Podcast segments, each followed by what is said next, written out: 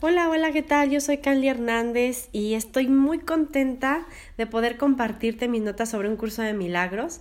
Llevamos un orden eh, en el aprendizaje y ahora vamos en el capítulo 14, las enseñanzas en favor de la verdad, y en la sección número 5, el círculo de la expiación.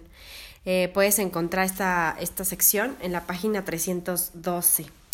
Y pues como ya hemos visto... Eh, el curso de milagros nos enseña que el amor es la ausencia del miedo. Así, así, muy simple. El amor no es eh, el, arrumaco, el besito, el, no es eso, es ausencia de miedo. Un pensamiento, una emoción, una acción, una condición de vida donde el miedo no forme parte de tu sistema de pensamiento, no forme parte de tu realidad, no eh, sea una elección, no sea una decisión, eh, simplemente no lo contemples. Eh, se dice mucho que el miedo tiene una utilidad y eso es cierto. El miedo tiene una función y la función que tiene es muy útil, pero únicamente es válida dentro del universo, em, como parte de un medio de supervivencia, nada más. Fuera de eso, no tiene ningún caso, es más, es falso. El miedo es un estado de la mente así, que es falso.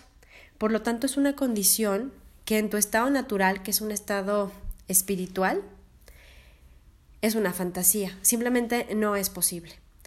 El amor, por su parte, sí es un estado natural, es tu estado natural. Y en dicho estado eres uno.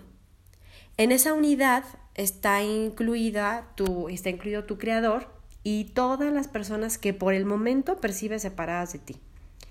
Lo que te separa de las personas y de, y de todo aquello que percibes fuera de ti es la culpabilidad y el miedo puesto que te pone en una situación en la que debes defenderte o atacar bajo cualquier circunstancia o cualquier, en cualquier nivel, te pone en esta situación en la cual eh, percibes al otro ya sea em, mejor o peor que tú en algún sentido y esto te, te separa del otro.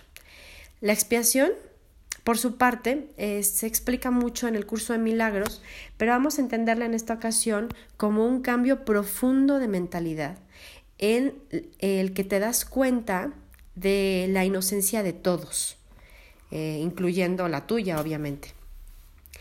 Existe un plan en el que todos podemos reconocernos como inocentes. De hecho, ese es el propósito del plan. Es el plan, se dice, que es el plan de la salvación.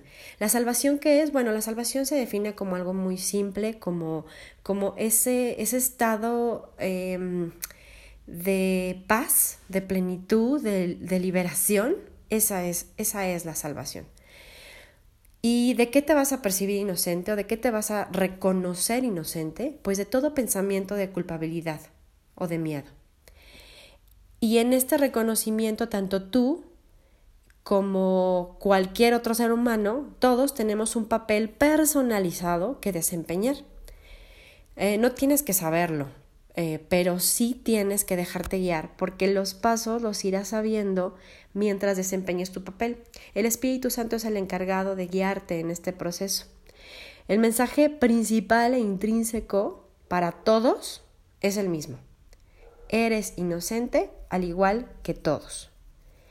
Tu mente de esta manera recuperará el recuerdo de tu inocencia en la medida en la que reconozcas la inocencia tanto tuya e incluyendo la de alguien más.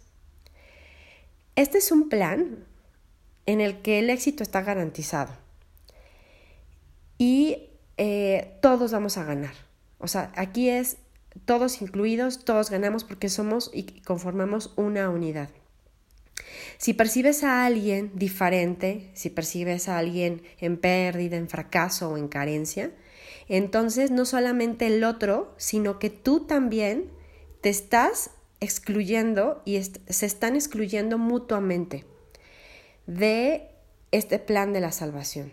Se están excluyendo de sí mismos, o sea, a sí mismos, del pensamiento de unidad, de la unidad que conformas. No es que tú te excluyas realmente de esa unidad, sino que tú te estás pensando fuera de esa unidad, al percibirte a ti separado o en carencia o en pérdida o a alguien más.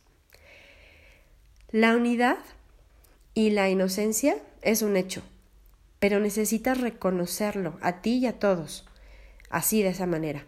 De otro modo, eres tú quien se excluye a sí mismo y al otro, porque tú así lo consideras. Y pues ya sabes, el Hijo de Dios manda. Y eso no va a cambiar hasta que cambies tú de mentalidad. Pero ojo, es solamente un cambio de mentalidad. En esencia, todo está hecho y todo está perfecto y todos sí, seguimos siendo uno.